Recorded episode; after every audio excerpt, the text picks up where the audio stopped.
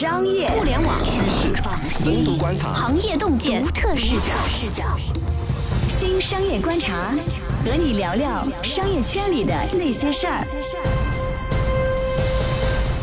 本节目由三十六克高低传媒联合出品。Hello，大家好，欢迎收听这一期的新商业观察，我是三十六氪的大公司报道主编杨轩。这一期呢，想跟大家聊一个可能有点生僻啊，但是我们研究完之后觉得非常有意思的案例——暴风影音。我不知道大家还有没有印象，就是当年在 PC 时代非常著名的、用户量高达上亿的一个视频播放器。但是呢，暴风其实在过去几年经历了一个非常具有戏剧性的大起大落。它上了 A 股，然后大家觉得它像小乐视。飞快的升上去又跌下来，现在的状况非常的惨。这期呢，我邀请到了我们的资深记者袁思来，跟我们一起来聊聊暴风的故事。嗨，思来你好。嗨，注意到这家公司其实跟他的一桩埋了将近两年的雷是有关系的。这个雷其实是二零一六年左右的时候，当时暴风想要进军体育行业。就和当时的光大证券下面的基金两方合作，做了一个海外并购基金。这个基金的金额是高达五十多亿。当时的暴风和光大是想以小博大，也就是说，他们只出非常少的钱进入到这个基金里面作为合伙人，拉来了当时特别大的金主招商，他们是出了这个基金的大头。但是所有的债出来混都是要还的。是的。你想，他们这种以小博大，明显就是加杠杆的一种行为。他们因为达成了一个协议，是上市公司最后会把这个 MPS 装到自己的壳里面。就是那家体育版权公司。对。相当于上市公司来接盘，帮助这个基金最后就退出了。但最后比较惨的就是这家公司倒闭了。倒闭了过后，相当于这个五十多亿的投资就直接打水漂黄了嘛？黄了过后，人家出了大钱的金主肯定要求你赔偿。所以现在最大问题就是他们相当于欠了这些叫优先级合伙人非常多的钱。以光大来说的话，他现在准备还十四亿，接下来还不知道有多少的负债。等着他们。这个基金一赔，光大就一举计提了十五亿元的损失。这个导致说，他的二零一八年的业绩是所有的证券公司里面排名倒数第二，排名倒数第一是一个名不见经传的基金。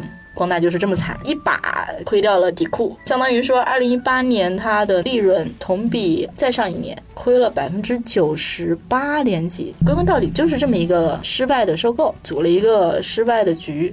之前哈就在我们真的认真研究暴风的 case 之前，我只是模糊的知道说，哎，暴风对吧？好像那个学乐视，哎，学的不太成功，这个业务比较烂，大概也就知道是这样。但是呢，研究完之后真的是瑟瑟发抖，觉得知道他惨，不知道他这么惨啊！不要向他学习，这真的是我觉得做生意吧能够到的最糟糕的境地了啊，也不是最啊，贾跃亭肯定更糟糕啊。你做一个生意，做一个公司也好，要求你飞黄腾达，那这个要求可能是有点高，但基本上活得差不离，对吧？已经还算可以了。但是欠下这么大一屁股的债，惨到这种地步，我觉得也是非常少。暴风的二零一八年年报虽然还没有发，但是它的业绩快报其实已经发了。业绩快报非常可怕，它大概在一七一六年每年还能有五千多万的利润，在二零一八年一举亏了十点九亿元，一下从一个还算赚钱的公司变成亏十点九亿，这是怎么做到的？总结来看，冯鑫他这个人的话，他过去三年做出的决定是明显感觉这个人赌徒心态还是太重了点儿。当他在市值三百亿人民币的时候，他手里的股票估计也有五六十亿当时的一个价值。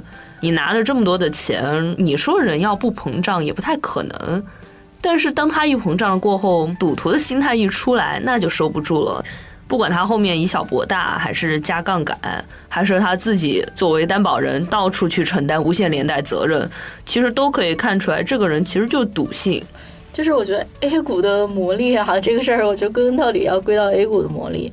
因为我印象中非常深哈，就是我们再回头去看当年的资料，冯鑫在上市前后，他当时也接受过采访，在有一个创业家的采访里面，他是说：“哎呀，手握这些资金的大佬们对我的关注，说明我有巨大的威力。”他当时还说了一个事情，他说：“哎呀，我越研究股票市场，就越觉得它是这么一个市场，看起来股票市场整体大起大落，但是呢，在这其中，所有的人其实都在寻找某一个标的，一只股票要把钱压上去，所以呢，这个股票呢又会有一个巨大的加成。”基本上，我觉得在那个时点，他当年接受那个采访，就反映了他当时对这个市场的认知吧。由于 A 股市场也没什么可选的互联网公司，对吧？就从业务来讲啊，暴风影音它主要是靠播放器嘛，然后从播放器上获得广告收入，基本上是一个这样的生意。然后他当年大家对版权管的还不太严的时候，他其实还是收获了一波红利。但是后来版权管的越来越严，播放这件事情就从本地播放器渐渐的变成说我直接在网页上播放，就是几大视频网站嘛。几大视频网站又说。说版权是我薅来的，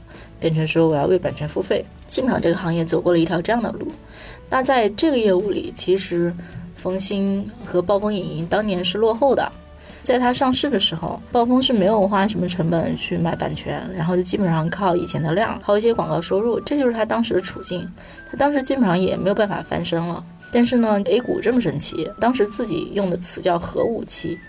其实我以前都是小米加步枪，然后我一下子获得一个核武器，他觉得自己哎我就能干了，因为当时乐视正是如日中天，就摆在他前面，肯定看乐视觉得那是个什么鬼，觉得贾跃亭啊一个来自山西的会计肯定不如我，对吧？我冯鑫虽然也是来自山西矿务局。但是之前是在金山做过，金山跟雷军共事，他当时曾经是在金山的几个大区总里面业绩最好的一个，还算是一个当年踩在了时代风口的互联网老兵，他肯定会觉得说我更靠谱，经验更强，那贾跃亭跟我能比吗？然后呢，又进了 A 股，就是运气特别好，A 股排队排上了，他大概排了三年吧，上市了，他觉得自己有一个巨大的筹码。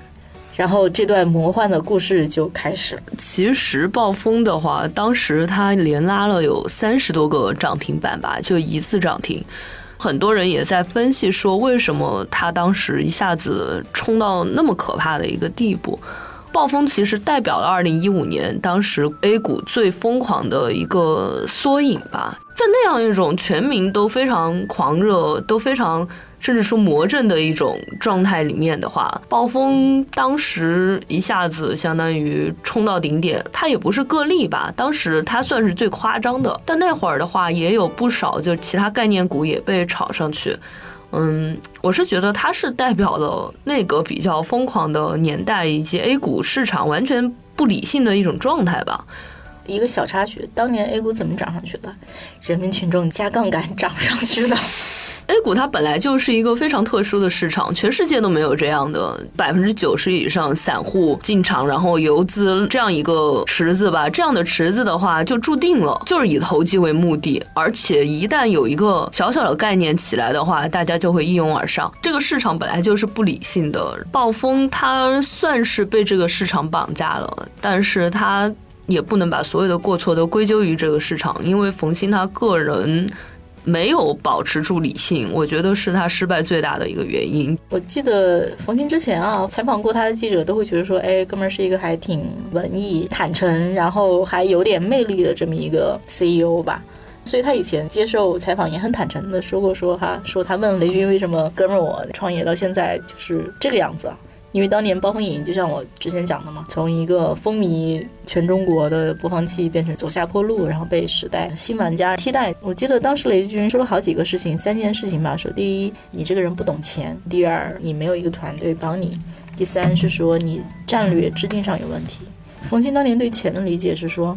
我当年在一级市场里面，大家都排队 VC 给我钱的时候，我不要。到后来真的就开始三大视频网站上了，大家开始纷纷买版权了。人家已经有一个市场领先地位的时候，冯鑫再想去资本市场，目前已经摸不到了。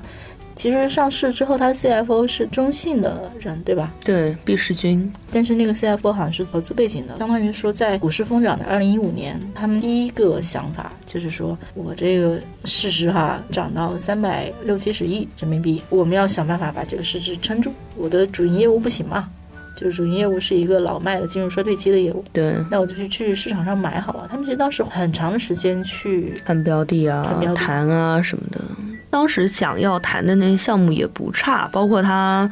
们当时在快手十亿美金的时候就去谈过，但因为好公司人家是不愿意卖的。如果当时他们真的想要转型的话，其实是有机会的。包括他们其实当时内部也有一些短视频产品，就类似于后来抖音、快手这样的冒出来。但是冯鑫他怎么说？他的确是一个合格的创业者，但也不是一个当公司做大之后，在战略考虑上，他在这方面是欠缺的。就这个事情，还是说像快手、今日头条会巴求一家 A 股上市公司说你来并购我吗？不会的，没有这种事儿，人家都是要独立做的。所以后来他们是在市场上买了，好像说叫什么引游联动，是这个概念对吧？三家。当时他们三家公司加起来的价值，就是他们账面上的钱也就二点九亿，但当时暴风给的开价是十三亿多。这个明显就是不合理。你明明三家公司加起来才不到三亿的这样一个账面资金和价值，你怎么能够以十三亿的价格去收购？冯鑫说到底的话，这个人是想要做些大事的，甚至也是有野心的，但是会感觉他有点力不从心吧。他的能力可能就是一个创业者的能力，他不像周亚辉那样的，在我创业过后，我在守城，甚至打了江山守江山，甚至能把江山扩大。他可能在这方方面能力是有欠缺的，而且他的团队同样在这方面也没有能力特别出色哦。他上市过后虽然市值涨上去了，但本质上来说，他还是一家小公司。好的，我们稍事休息，马上回来。为什么体育标的是引发暴风影音债务危机的导火索？暴风影音的主营业务遭遇了怎样的挑战？已经巨额亏损的暴风影音，接下来该何去何从？欢迎继续收听《新商业观察》。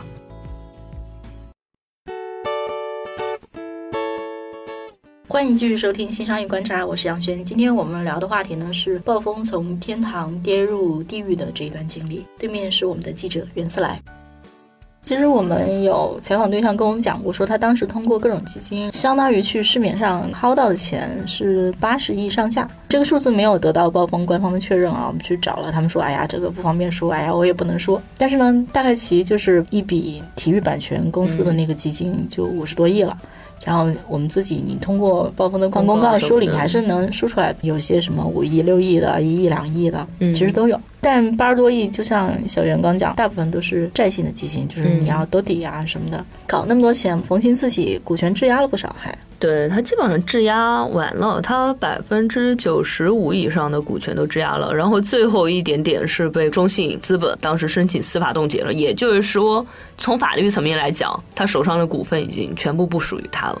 那朋友们忍不住就会想啦，你看啊，我薅了八十多亿，对吧？然后我股权质押还。质押了一些钱，这些钱都去哪儿了呢？一般来说，这种上市公司的董事长质押股票是很常见的，在 A 股市场里面，包括去年的时候也爆仓了不少嘛。他们薅来的这部分钱的话，其实主要就是投入到这种公司运作里面了。就像刚才说到的，A 股市场的话，你包括做定增，包括做融资，是不是那么好做的？有什么办法搞钱呢？你像他们这种股权质押就是一种办法，相当于上市公司的董事长把自己的股份质押了，然后换了一部分钱出来，再投入到公司运作里面。你想，冯鑫他百分之二十的股票，如果在高位抵押出去，也有几个亿的现金可以注入到公司里面。包括他自己后面的很多子业务都是冯鑫自己的钱投入进去的，包括什么暴风体育、暴风统帅、暴风魔镜，都有冯鑫自己的占股在里面。那他怎么占的股呢？那他哪儿来的这些钱，然后去投他这些子公司的呢？有可能哈，我只是说有可能，就是他股权质押的这部分钱，相当于用作后面的业务运转了。如果运转的好的话，他其实如果赚回来了也蛮好的。但问题就在于，他压住的这些行业，VR 不说了，早就凉凉了，对，早就凉了。体育不说了，也就活了大概半年的时间，然后现在眼儿都看不到了。TV 这种东西，互联网电视，你不是大佬，你根本烧不起这个钱。所以现在也是举步维艰的一种状态吧。所以冯鑫他投的他自己想要进的这三个领域，最后事实上证明都是特别差的标的吧，可以说。当时看起来，我觉得好像暴风在战略上比较懒惰。这是给我留下的一个印象，夸嚓夸嚓做了一堆项目，但是这个项目这些项目为什么要做？立项的时候没有特别认真思考过。但这个事儿，我觉得怎么说呢？其实好多互联网公司也是这样，也没有认真思考过。只不过呢，大哥可能作为一家市值极拉高的上市公司，手里还有很多筹码。上的有点猛，这种事儿吧，就有点成完败寇的意思。成了，大家可能也不是，也不是。我觉得这事儿是这样，他当时不是上市之后闭关回来说我要做八个业务嘛？对，就基本上我觉得没有哪家公司能够一气儿做八个业务。互联网公司也有开八个 APP 啊，对吧？这种事儿也是有，但是一般都是内部孵化一个团队，比如说几个人，你搞一搞，这 app 做出来火了，然后继续投，这就所谓当年说的精益创业，小步快跑嘛。嗯，但是。关键是那一个 A P P 烧不了多少钱，你配个三五个人，然后给他们开上三五个月工资，嗯，没多少钱，你可以付啊，可以付一堆啊。而且不是我说，这种付一堆的公司啊，像人人，当年 付了一堆，一个也没成啊。就这事儿还不是付一堆就能了事的事儿，有的时候你还是要自己对一个事儿有一个深入的思考和洞见，你才能找到一个方向。实话讲。找到公司的第二增长曲线，找到一个能够涨新业务很难的。像说腾讯当年能找到微信，也是走了狗屎运了。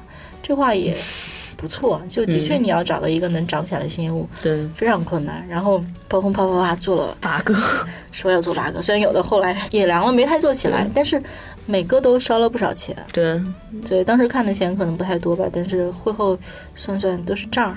我觉得这家公司其实是把自己的融资能力当做自己真正的实力了。对，因为它其实，比如说，你看暴风，就是他在上市的那一年，它的那个财报是最好看的，因为大量的公司都会在上市的时候做业绩嘛。做业绩，它当年的利润是一点七亿。对，但这个数肯定是做出来的，他们心里应该有数。其实后来就回落到一个正常水准，什么五千万什么的。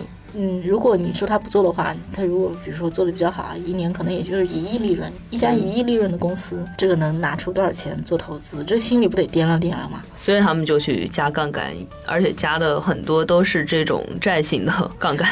实际上，他们这些业务都是一种跟随的策略。逻辑上来说，收购体育的这家体育版权公司 MPS 是很站不住脚的，因为这家公司它之所以值钱，是因为它人值钱。体育版权它本来就是一个圈子内的生意，所谓他们外媒报道叫可能是握手生意，什么意思呢？比如我和杨轩老师熟，然后我们俩吃顿饭，然后握个手，那这笔交易就成了。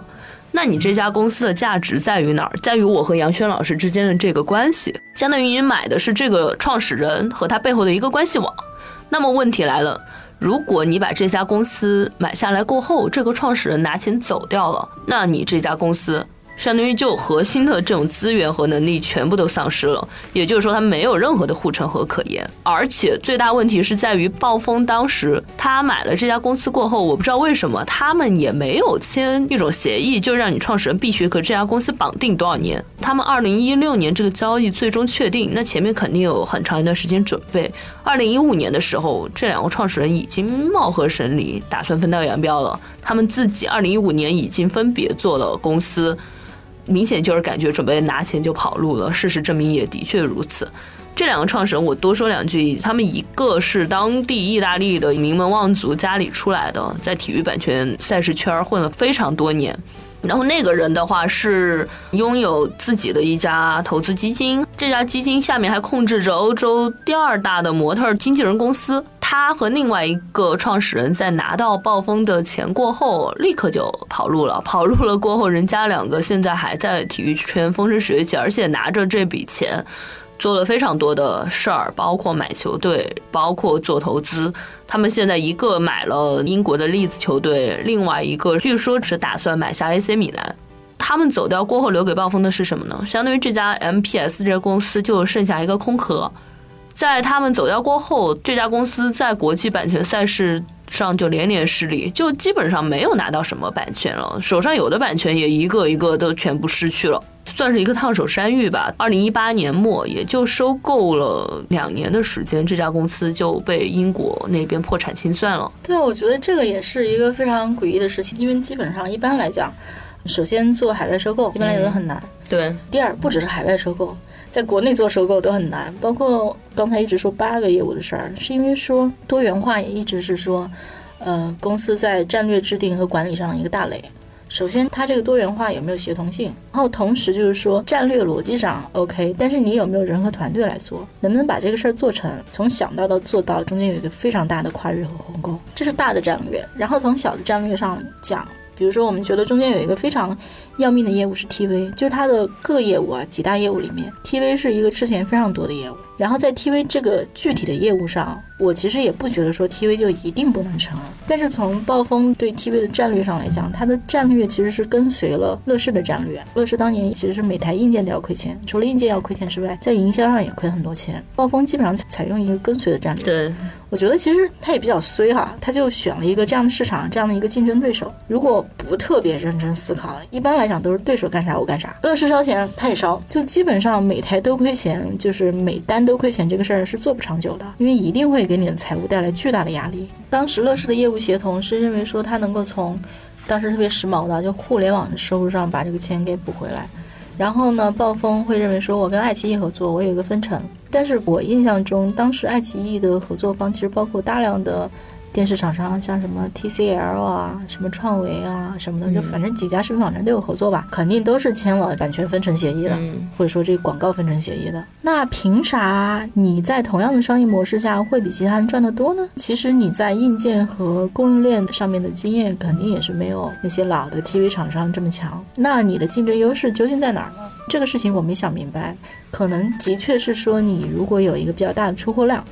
那你可能是能够有更多的议价权吧。嗯，而且冯鑫忽视了一点是，乐视他做这件事情有一个先天优势，是他自己有大量的一个版权，他相当于会员费他直接百分之百就自己吃掉了，他就也没有分成这样的一个压力在，那都需要很长一段时间收回成本。基本上钱难挣，屎难吃吧。然后大哥还一下做很多摊儿，就所有的硬件业务，除非是说你做的特别小啊，小家电，都是很吃钱的。这个之前在最新的快报里面，其实也能体现出来，就是他在那个快报里面解释了说他为什么一下子亏了那么多钱。其实很多都是从 TV 那边，他暴风统帅那家公司对集体出来的。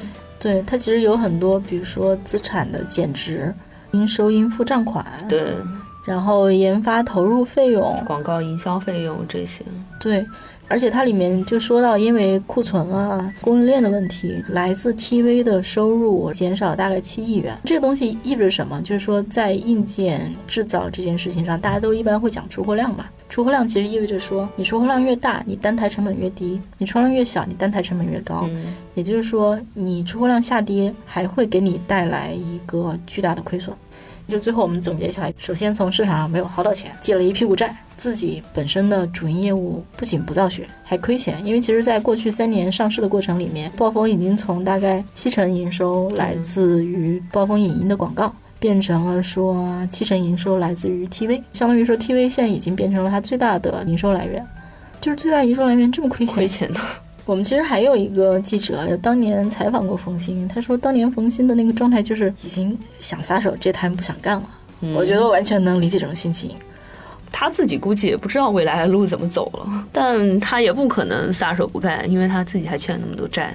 这种事儿不是你说不干就不干的。其实我觉得最可怕的一点是说，因为我们其实也不是很清楚冯鑫签了多少个人担保、个人无限连带责任这种事情，因为对公司来讲，最后大不了我们破产嘛。嗯。个人这个怎么弄呢？个人宣布破产。想想他在光大那个案子里面，他自己旗下的子公司是作为普通合伙人进去的。普通合伙人是什么呢？就是在基金里面要承担无限连带责任的。挺要命的。当然，最后很可能这个账讨不回来。各家老板就像光大证券一样，对吧？一举计提十五亿元损失，把这个作为坏账处理掉了，对吧？借钱的各位老大亏要认。